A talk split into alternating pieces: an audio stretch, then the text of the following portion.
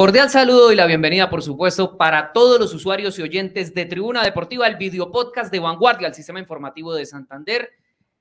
En este capítulo del 23 de marzo, tenemos, estamos ya jueves 23 de marzo, parece ser que no hubo invasión alienígena, como decían en redes sociales, afortunadamente, ¿no? Bueno, la bienvenida para María Alejandra y para Don Néstor y ya vamos con un gran invitado que tenemos hoy aquí en Tribuna Deportiva. Bienvenidos, ¿cómo están María Alejandra y Néstor? Hola Sergio, muy buenos días, buen día, buenas noches, dependiendo de la hora que nos escuchen, a todas las personas que se conectan con nosotros a través de Spotify, YouTube, Facebook, en fin, las plataformas en las que estamos con Tribuna Deportiva el canal, el programa deportivo de Vanguardia, el sistema informativo de Santander. Don Néstor, me imagino que trajo el bate al trabajo por si acaso por el tema de la invasión alienígena. El día no se ha acabado a propósito. Bueno, pues sí. Eso, eso le iba a preguntar, porque hasta qué horas va el tema de, de la posible invasión, si era en la mañana, si iba hasta la tarde o la noche, porque sí, yo el bate lo tengo ahí por si cualquier cosa hay que hay que encendernos con los alienígenas. Cordial saludo. Hay que correr al puesto de, eso, ya saben. Cordial saludo para ustedes, para todos los conectados, especialmente eh, los aficionados del ciclismo, para que interactuemos y conversemos de lo que está viviendo también el ciclismo santanderano, el ciclismo colombiano, porque hay cosas muy interesantes para tocar, para analizar y por supuesto para debatir, serio. Sí, eso es verdad. Bueno, y vamos a darle la bienvenida también a don Víctor Hugo Peña, el único ciclista santanderiano. Muchos dicen, no, pero es que él no nació en Santander, pero yo creo que usted es más, santanderiano que, el mute. Más santanderiano que todos nosotros juntos. Sí, es verdad. Víctor Hugo, bienvenido a Tribuna Deportiva. ¿Cómo está? Muy buenas tardes, días, buenas noches, donde estén. Como dijo María Alejandra, un saludo especial para Néstor y Sergio. Y gracias por esta invitación. Para mí siempre es un orgullo venir a esta casa periodística. Tengo muy bonitos recuerdos. Eh, digamos que ese recuerdo, pues obviamente que para mí me, llena es el deportista del año, de vanguardia, del año que organizó siempre Vanguardia, porque para el deportista santanderiano se convertía en, querer ser campeón nacional, bueno, sus triunfos, lo que sea, pero luchar por el deportista del año, que aquí se encontraban como una manera de competir con los otros deportes, ¿no? Y las otras modalidades. Así que bueno, gracias. Eh, yo me siento más santanderiano que los mismos santanderianos. Yo sé que soy un hijo adoptado, pero pero soy un, digamos, un defensor de la identidad santanderiana. A donde voy me siento santanderiano, me gusta sentirme así y pues... Y toda su vida viviendo en pie claro, exactamente. Y, había un letrerito que estaba en el aeropuerto, cuando uno llegaba al aeropuerto que decía, y es, y es famoso aquí en Santander, que decía que el que pise tierra santanderiana es santanderiano. Yo de muy niño, yo sentía que eso era para mí. Y entonces yo me adueñé de esa palabra.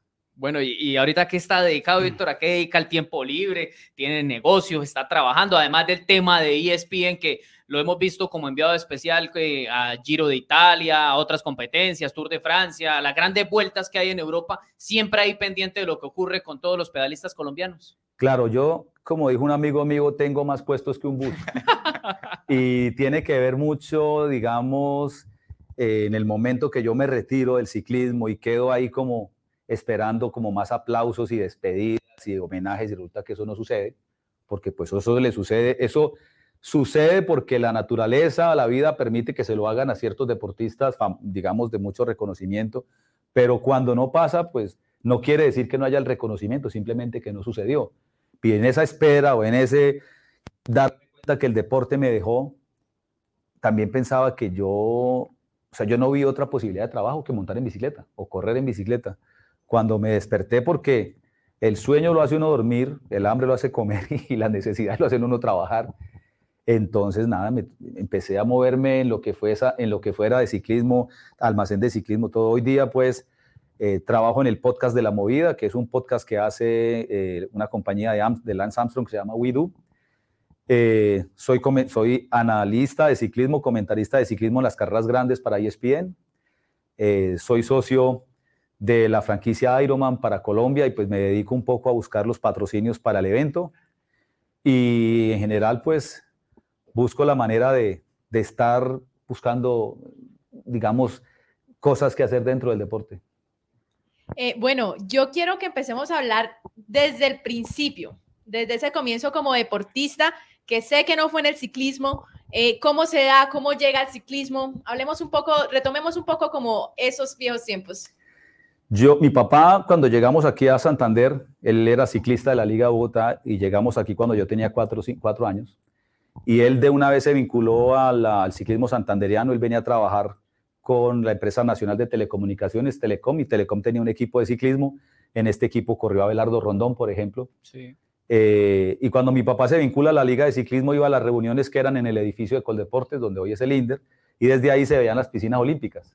Entonces me gustaba ver, yo me quedaba mirando las piscinas, mi papá me inscribió en unas clases de natación, y ahí me pasé 12 años de mi vida nadando. Eh, pues pasó el mejor, como el mejor, la mejor época de mi vida. Eh, recuerdo que pues siempre íbamos a las carreras de ciclismo. En el año 80 se hizo aquí en Bucaramanga un campeonato nacional infantil, prejuvenil y juvenil. Y eso, ya pues el tema de la que las bicicletas estaban en la casa, eh, que íbamos a las carreras, a los hoteles, a ver eh, sí, amigos de mi papá, pues eso el ciclismo se le va entrando a uno en la sangre. Y, tantas historias de ciclismo. Al final yo me graduó del colegio, hice eh, un semestre de ingeniería civil en la UIS, pero yo ya quería ser ciclista. Empecé a montar en bicicleta y, y pues por fortuna y el talento y la bendición pues me, me, permitieron y me llevaron lejos. Luego terminé de correr y hice como año y medio de triatlón. Volví a correr, y estuve en cuatro Juegos Nacionales, dos como nadador, uno como ciclista y uno como triatleta, siempre representando a Santander. Y bueno, pues es bonito este, continuar vinculado. También un, un caso, digamos, diría yo, en parte único, Víctor Hugo, porque incursiona en el ciclismo ya hoy en día todos cuando empiezan a practicar una disciplina de los 5 o 8 añitos, usted siempre tema de la natación, ya con el paso del tiempo incursiona claro. en el ciclismo, lógicamente guiado por, por su padre, y, y, a pesar de que empezó tarde, consigue resultados realmente bastante destacados, ¿no? Yo quería también preguntarle, Víctor Hugo, por su rol ahora, eh, porque una cosa es cuando uno es deportista, cuando el periodista lo llama, eh, sí. la entrevista, la exclusiva, y ahora eh, mirando los toros desde la otra barrera, está en el lugar donde hoy estamos nosotros también entrevistando a, a ex colegas claro. o, a, o, a, figuras del pedalismo mundial. ¿Cómo ha habido ese rol particularmente y cómo lo compara con, con también sus épocas en claro. las que tenía que atender al periodista? Digamos que por fortuna yo siempre fui respetuoso del periodista. Eh, molesté muchas veces, algunas veces cuando, cuando me preguntaban cosas un poco, digamos, ofensivas o, o, sin conocimiento, pero con esa molestia siempre hubo respeto. Y eso hizo que tal vez cuando terminara la hoy día, creo que es, puedo saludar a todos los que en, en su momento compartieron conmigo o, o, a los cuales yo les brindé una, una entrevista. La vida me puso en esa posibilidad de la mano y obviamente un agradecimiento eterno a Mario Sabato, que es quien me lleva, y me ponen una tarea como, como comentarista, como analista de algo que yo viví. Entonces yo siempre he dicho, no soy un comentarista de, una actividad que, que, hago, pero siempre, o sea, manten, manteniendo ese respeto y hoy día sí que me doy cuenta más de, por ejemplo, el deportista, independientemente de cualquier eh, actividad, modalidad, como algunas veces es un poco grosero, maleducado con el periodista. Con la prensa. Con la prensa. Y yo, le, comentando a veces en nuestras transmisiones, yo digo, el deportista no se da cuenta que si no fuese por el periodista, y me, donde sea, radio, prensa, televisión, ahora si ellos no estuvieran, nadie sabría de sus actividades. De sus... Claro, es algo mutuo. Claro, sí, claro, es una simbiosis. Sí. Se necesitan eh, entonces creo que muchas veces el, el, el deportista de, debe decirle con respeto, hermano, usted se equivocó, así no es. Claro. No me ofenda, por ejemplo, ¿no? Pero exacto, que exista ese diálogo entre los dos. ¿Y cómo le va en, en, esas ruedas de prensa? Termina la carrera y hay que ir a buscar a Nairo, hay que ir a buscar a Egan y están todos los, los colegas periodistas también queriendo lanzar la primera pregunta, la mejor pregunta. ¿Cómo le va con ese eh, codearse y tengo que preguntar yo? Tengo que decir que algunas veces siento vergüenza porque o el corredor me conoce, o el jefe de prensa me conoce, o el director corrió conmigo. Entonces me miran de una vez y me dicen, ya vamos con usted. Entonces ya está lo que dice la gente metiendo el codo y se viene el para donde estoy yo. En, en el, el, tour, por ejemplo, los medios están ubicados, dueños de los derechos, no sé quién, y ahí para abajo, y al final aparece radio, por ejemplo, y uno tiene que llegar temprano a su puesto. Si no está ahí, le toca sí. lejos, ¿no? Y a veces el, de, el deportista me lo llevan hasta donde estoy yo. Un poco me da vergüenza porque es como saltarse la cola pero también creo que es bene- el beneficio de haber estado en ese mundo durante tanto tiempo y encontrarme con tantos compañeros que corrieron conmigo que hoy hacen lo mismo que yo para otros medios del mundo. Y es algo, es algo que sucede en los diferentes medios de comunicación, porque yo recuerdo cuando apenas empecé a hacer radio, eh, usted hablaba del tema de que uno tiene que llegar temprano. Siempre tocaba llegar temprano. Vea, para usted ir a un, al cubrimiento, por ejemplo, un partido en el Estadio Metropolitano de Barranquilla con la Selección Colombia, usted tiene que llegar cuatro o cinco horas antes del partido. Entonces le toca a uno llevar que la loncherita, que la agüita, que un bocadillito, que algo mientras tanto, porque si el partido arranca a las 4 de la tarde, usted tiene que estar allá a las 12 del mediodía y eso es tarde. Eso es tarde. Entonces, Es una primicia. claro. Entonces es lo importante que es eh, tener de primera mano esa información. Claro. Eh, yo me lo disfruto, la verdad me gusta y, y en eso, pues claramente como yo sé, como yo corrí, entonces pues sin darme cuenta pregunto cosas que agradan al ciclista, o por lo menos al ciclista, no sé si a la gente, pero el ciclista después me dice, oiga hermano, ¿usted por qué sabía eso? Dile, no, es que me di cuenta porque la zapatilla la tenía abierta, por ejemplo, un detalle ahí.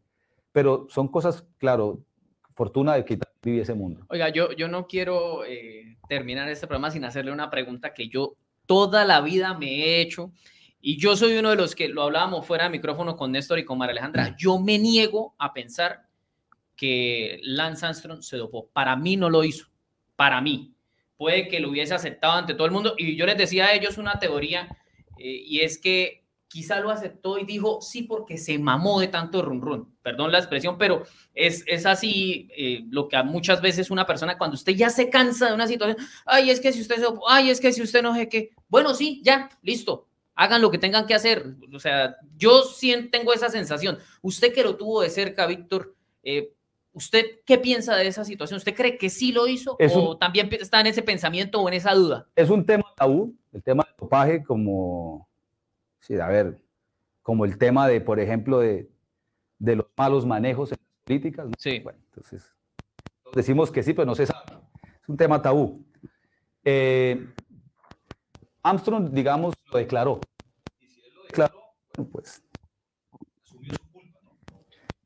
Lo que yo puedo decir es que, por ejemplo, él no, con, él no, empezó y con él no terminó digamos, el problema. Siempre lo dijo. Víctor, eh, un segundito, creo que nos está fallando un momentico ahí el, el, el micrófono. Vamos a hacer la, la corrección y ya, ya volvemos con Víctor Hugo Peña. Yo, yo le hacía esa pregunta eh, a Víctor porque, porque Lance Armstrong para nadie es un secreto de que es quizá el mejor ciclista en la historia. Es que ganar varios Tours de Francia eso no es cualquier cosa. Yo siempre he hecho la comparativa de la importancia de algunas competencias. Por ejemplo, Juegos Olímpicos, el Mundial de Fútbol y el Tour de Francia. Muchos dicen que el Tour se corre todos los años y que no es comparativo con ellos. Pero vaya usted, Néstor o María Alejandra, gane un Tour de Francia a ver. Sí, claro. Para no ir lejos, eh, Egan Bernal lo ganó en el 2019, se le ha hecho complicado. Eh, un monstruo de la actualidad como eh, Tadej Pogachar no lo, ha, no lo pudo volver a hacer en la edición anterior y fue finalmente Jonas Vingegaard el que se lo llevó. ¿Qué sensaciones les deja a ustedes dos eh, este tipo de, de situaciones? ¿Creen ustedes que el Tour de Francia es el, la competencia No, más sin duda, importante sin duda. al nivel de eh, los eh, Olímpicos? Sí, sin duda, es, es la más importante el Tour de Francia, lógicamente, es que el tema de los Olímpicos y los Mundiales hay que hacer, digamos, la diferencia porque son competencias de un día, pero el Tour de Francia son 21 días al más alto nivel, con etapas llanas, etapas de montaña, contrarreloj, eh, y sin duda para mí es el, el gran, el gran punto del ciclismo mundial, ahora con el tema que usted toca de Lance Armstrong, sí, ni, ni, ni empezó allí ni terminó allí el tema del, del dopaje, pero sí eso es una mancha negra que tiene, por supuesto, el ciclismo, es una mancha negra que tiene eh, Armstrong. Y también eh, yo considero que, que en esa época la gran mayoría, y han salido reportajes y muchas investigaciones al respecto, la gran mayoría de los ciclistas de, de esa época lo hacían. Entonces, digamos, en, en una igualdad de condiciones, Armstrong marcaba la diferencia, pero por supuesto no- es, y es no un, solamente punto, eso, un punto negro allí. sino que también hay que ver la figura que marcaba Armstrong, bueno, que Sí. sigue marcando, pero que en ese momento, cuando, cuando pasa todo lo de los Tours de Francia, él, él había marcado con Es el era- tema era del un monstruo. cáncer, con el tema de recuperación, con el ejemplo de superación personal que también le mostraba a todos los estadounidenses también al mundo y a los fanáticos del ciclismo. ¿Era un monstruo, sí o no, Víctor? Digamos, a ver, yo viví con él, compartí con él y deportivamente era alguien, era alguien de admirar, ¿no? Es alguien de, es alguien de admirar. El, e, el, tema del dopaje es algo que ha acompañado al deporte por, siempre, desde que existió. En la historia del Tour, eh, cuando comienza, existe que, por ejemplo, el primer dopado, el primer tramposo, por decirlo así, fue el que entrenó para el Tour, porque el Tour era una carrera para hombres que se atrevieron a hacer una vuelta a Francia en bicicleta, pero no eran ciclistas. Entonces, el primero que se dopó fue el que entrenó para el año siguiente ganar. Entonces la gente decía, no, pues que usted entrena. ¿no? El siguiente fue, las, bicicletas tenían el piñón fijo, como las bicicletas de pista. Sí. Entonces usted tenía que pedalear siempre, no podía dejar de pedalear. el, siguiente tramposo fue el que e, inventó el piñón libre. Entonces ese decían, venga, pero es que usted no pedalea en las bajadas, usted descansa. Y así fue continuando. Hoy no sabemos, seguramente, yo espero que en el deporte cada vez vaya encontrando la pureza del, del deportista, pero no sabemos qué va a pasar. Es, decir, dentro de 10 años, por ejemplo, yo me atrevo a decir que hoy día las personas que tienen acceso a mejores preparadores físicos, mejores médicos, mejores conocimientos científicos para desarrollar el entrenamiento, tienen ventajas sobre el resto. Tienen ventajas sobre los, ciclistas de las ciudades en Colombia o en Perú, por ejemplo, porque nunca van a tener acceso a esos conocimientos que cuestan mucho dinero.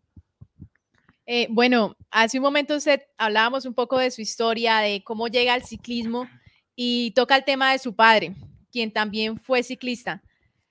¿Qué sensaciones tuvo él, o bueno, él, que le comentó cuando, cuando lo vio convertirse eh, en ese primer ciclista colombiano que se coloca la camisa amarilla en un Tour de Francia? Con mi papá vivimos una época, digamos, bien interesante de ciclismo. Fue la persona, primero, en quien vi que el ciclismo existía. Eh, por él, digamos, me hice ciclista, pues por toda su, su, su, pasión por ciclismo. Luego, cuando ya fui profesional y cuando me fui a Europa, pues esa era una constante conversación de cómo transmitirle también a él esa pasión que él vivía, ¿no?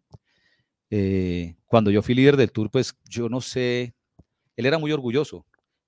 Desafortunadamente lo perdí el 8 de agosto, eh, víctima de un cáncer. Fue muy difícil ese momento para mí, pero creo que vivimos, vivimos grandes momentos, ¿no? Eh, eh, con, esa, con ese juguete, el mejor juguete que puede recibir un niño, que es una bicicleta o un balón de fútbol. Oiga, Víctor Hugo, con relación a, la actualidad del ciclismo colombiano, ¿cómo lo analiza? Eh, el hecho, por ejemplo, de que Egan viene en una etapa de recuperación, no sabemos cómo vaya a reaccionar en las grandes vueltas, de que no tenemos a Nairo, de que tampoco tenemos a Miguel Ángel López, por ejemplo, y también unas declaraciones hace poco daba eh, Rigoberto Urán, decía que no teníamos ciclistas buenos, no sé también en qué contexto lo dio, eh, incluso da un ejemplo de que muchos jóvenes iban a Europa y pasaban un par de meses y no lograban afianzarse, pero pues usted es un hombre que, que conoce muchísimo del, del tema. Eh, ¿Cómo analiza? ¿Si hay ciclistas buenos en Colombia? ¿Estamos en una etapa de transición o cómo lo ve? Yo lo analizo como que estamos pasando el terreno destapado, ¿no? Pasa que no sabemos. Vamos en, en, bicicleta de montaña. Claro, no sabemos dónde está el pavimento otra vez para volver y coger la velocidad crucero. Mm, Rigoberto tiene razón, es decir, claro, fue sacado de contexto esos segundos de su... No hay ciclistas, ¿no? No hay ciclistas en Colombia. El tema es que la, tiene, la gente hay que ver los resultados, ¿no? Están Chávez, Egan, Higuita, Daniel, Gaviria, Molano, Sosa, Ardila, Buitrago, Buitrago, están dando el resultado. Este, nosotros veníamos de, una generación que empezó más o menos con Fabio Duarte cuando fue campeón mundial sub-23. Y unos añitos después aparece Nairo y con Nairo aparece Pantano, el Puma y toda esa generación. Y el año siguiente Chávez y siguen y siguen apareciendo. Entonces como que cada año nos aparecía otro y Miguel Ángel López y, ya estaba Rigoberto pues, y Sergio Luis Henao y el bananito de Tancur. Entonces como que esa cosecha no, no se acababa. Sí. Pues ahorita, la, digamos, las plantas están, pero no sé, se dañó la cosecha un poco. Eh, ¿Por qué? Yo creo que esos son como cambios generacionales. En el deporte son normales. y hay muchísimos ejemplos. Santander en el año 96 fue casi base de la selección eh, Colombia de patinaje y Santander tenía 13 campeones mundiales de patinaje en un mismo año. Y de repente, si usted pregunta, bueno, hoy no, pero hace tres años, la gente aquí decían, Santander no hay patinaje, eso, eso no pasa nada, ¿no? como, hoy, como hoy, Víctor, ahora que toca el tema de Santander, podríamos decir, en Santander no hay ciclistas. Por, por, el presente que vive. Claro, exactamente. Entonces. Germán Darío Gómez y pare de contar. Claro, pero él se ha hecho su vida en Boyacá. Sí, sí. Es, betuliano. Es betuliano, sí. Eh, hay unos muchachos muy buenos, pero lo que pasa es que si no hay continuidad, el ciclismo es un deporte de muchísimo nivel. Y si corren solamente el campeonato nacional, la Vuelta a Santander y la Vuelta a la Juventud, esos son 15 días de carrera. Y mucho, pues. Entonces creo que es un tema en todo Colombia de búsqueda de talentos, de también que los muchachos que de pronto tienen talento se dedican a otras cosas, no sé, a estudiar o, otro deporte, pero lo que está pasando en Europa es que hay una búsqueda de talentos, eh, eh, talentos deportivos. Sí, porque uno, uno ve esas grandes promesas tipo Renko Benepul, por ejemplo. Eh, Jonas Vingegaard, que hasta antes del Tour de Francia uno le pregunta a la opinión pública, ¿quién era Jonas Vingegaard? Nadie lo conocía. Y fíjese usted, le ganó el Tour de Francia a un monstruo de la generación como lo está de Pogachar. No, y ahora vienen una cantidad de muchachos, por ejemplo, Arnaud Delis, eh, belga, 19 años, eh, Kian Uidebrooks, 19 años, está corriendo vuelta a Cataluña y son desconocidos para nosotros. Eh, Juan Ayuso, por ejemplo, 20 años. Ayuso es la gran promesa del ciclismo español. Sí, es decir, es, ellos, por ejemplo, ellos terminaron una generación con Alberto Contador, y solo quedaron dependiendo de, Alejandro Valverde y Mikel Landa y un poquito más. Landa, la eterna promesa. Pero, por ejemplo, es que integrar una selección de España hace 10 años, yo no sé cómo se hacían allá para pelearse. Pero en muchísimo. En esa selección de España estaba el campeón mundial. Sí, es verdad. Vea, aquí hay comentarios de la gente. Eh, Oscar Rey nos escribe, lo que preocupa es que los nuevos talentos del país estén recurriendo al doping para poder triunfar en el ciclismo. Y agrega, con solo dopaje no alcanza para ganar en el ciclismo y más en el Tour de Francia. Dice Andrés Jaime, a quien le enviamos un saludo. Bueno, aquí también nos escribe José Alejandro Pérez Díaz. Dice, qué bueno ver al tiburón Peña. Gran ejemplo deportivo y sobre todo gran persona. Un abrazo, tiburón, nos escribe. Yo le quiero hacer una pregunta. ¿Hay secretos que usted seguramente nunca ha revelado del ciclismo y que obviamente no va a empezar a contarlos aquí hoy, que usted se va a llevar a la tumba, Víctor? Secretos, a ver, pues digamos... Algo que usted diga, pasaron cosas que nunca voy a decir por un secreto profesional, por ética como tal del deporte, porque quizás eh, podrían hacer tambalear a más de uno en el ciclismo. No, digamos que en ese aspecto no tengo conocimiento de cosas que hubiesen pasado, que si yo supiera, ¿no? Sí hay cosas que nosotros le llamamos como picardías, pero que no son secretos porque me di cuenta yo y se dieron cuenta 20. Ah, Entonces eso quedó entre nosotros 20, por ejemplo, ¿no? Como, no sé, cosas de algún ciclista que se remolcó, eh, cosas de algún ciclista que, por ejemplo, eh, se retiró en la etapa, se subió al carro porque se retiró. Resulta que llegando a la meta lo, subir? lo, bajaron del carro y lo clasificaron sin querer, pues al día siguiente salió y ganó la etapa, por ejemplo, dos, días después. Entonces son cosas que todos los ciclistas se dieron cuenta. y, y, el tipo, pues dentro del gremio del ciclismo, él sabía que todos sabían, pero los jueces no vieron. ¿no? Entonces son cosas que para los ciclistas es risa. Sí, obviamente, si el aficionado supiera, es una grandísima desilusión. Sí, claro. Pero son cosas como esas que han pasado en todos los, eh, decir, en todos los deportes. ¿Una anécdota que recuerde en alguna gran vuelta? Hmm, a ver, es que son, son tantas, pero a ver, ¿qué podría decir? De pronto una muy, pues de pronto deportiva es eh, el, la última crono de la Vuelta a España del año 2000. Yo había ganado la cronómetro del Giro de Italia y pues yo era como favorito a esa última cronómetro porque había hecho segundo en el prólogo, cuarto en la primera contrarreloj, entonces venía la última, era una crono larga, llana, y yo había ganado la del Giro que era llana, entonces tenía todos los medios ahí conmigo. Entonces yo lo que hice fue, yo estaba muy cansado, lo que hice fue salirme del bus y yo no quise calentar y me metí en el camión del equipo y me acosté a dormir. Yo me quería perder porque yo no quería correr. O sea, yo tenía como vergüenza porque no lo iba, sabía que no estaba bien, no, no tenía la, la fuerza para pedalear y entonces me escondí para no salir. Yo dije que me encuentren cuando ya haya eh, sido la hora de mi salida. el, médico del equipo me encontró, me despertó, yo le decía, doctor, yo no, no quiero salir, por favor, déjenme acá, no puedo salir. eh, estoy re, me dijo, hermano, no tiene que terminar, ya termina hoy la temporada y fue sí, salí, perdí cinco minutos y fue como una dece- decepción, ¿sí? Pero creo que eso era lo que yo no quería enfrentar, el después, la gran decepción, no sé qué, no sé cuánto, y pues había que asumirlo para aprender. El tema de, de Nairo, Víctor Hugo, ¿qué, qué visión Sí, le hermano, eso es algo que, digamos, duele para los que nos eh, apasiona el ciclismo y la afición, ¿no? Porque no entiendo, no entiendo qué, al- qué sucedió, ¿no? Que, ¿Cuál fue el, ensancha- el ensañamiento con Nairo Quintana? Eh, yo creo que es, una prueba fuerte que le está pasando, tal vez la más dura de su carrera deportiva Sí, yo creo que sí. yo creo. Y solamente él sabrá si será capaz de atravesarla. Porque yo creo que, pues, a ver, es un corredor que cualquier equipo lo quisiera tener. También, obviamente, Nairo es de un nivel económico alto, su, decir, su caché de, de salario. No sé ese tema cómo lo estarán negociando, si de repente los equipos no le ofrecen el dinero suficiente. Eh, pero sí es una situación bien complicada. ¿Usted cree que de pronto se equivocó Nairo, no sé si en, en- en protestar, en pedir esa No, contramuestra? Nairo no, sino la gente que lo rodea. Eso sí está, o sea, es decir, yo Mal soy- asesorado. Yo estoy convencido que Nairo, Nairo Quintana, si no hubiese tenido ese séquito que lo acompaña, eh, sería diferente. Pero es decir, esa asesoría de, de- de- que está detrás de él, digamos como que quieren realmente brillar. eh, O sea, ellos quieren como brillar con ese mm, súper deportista que tenemos nosotros en este país y, y- y lo hacen mal. Porque el que brilla es Nairo, el resto Exacto. está para que las cosas le- se las solucionen. Y lo, y lo tiran a Nairo como a que, a que haga la pelea y lo dejan solo. O, o tienen que asumir las consecuencias como en este momento. Y claramente para el mundo del ciclismo es muy cierto, yo, yo espero que Nairo también lo sepa, y es que él se fue en contra de la, de- del sistema, ¿no? Sí. Eh, pero no fue Nairo.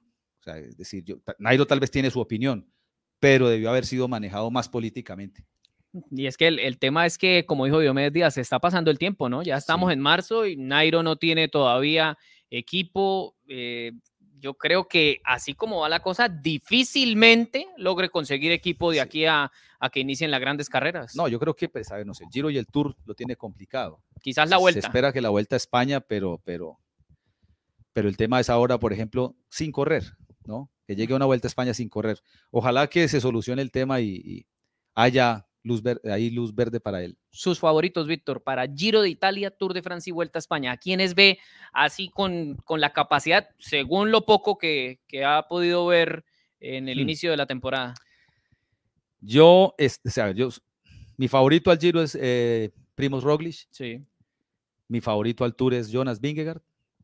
Por encima de Pogachar. Sí, sí. Después de lo, lo que pasó la semana antepasada. Sí, pero es que eso, es- es- eso, eso, eso falta mucho para el Tour. Pero, pero ¿no Claro. será que por allá Tadet lo logran rodear bien? Porque Tadet siempre ha sido, digamos que le ha faltado un poco equipo, ¿no? Le ha faltado un poco.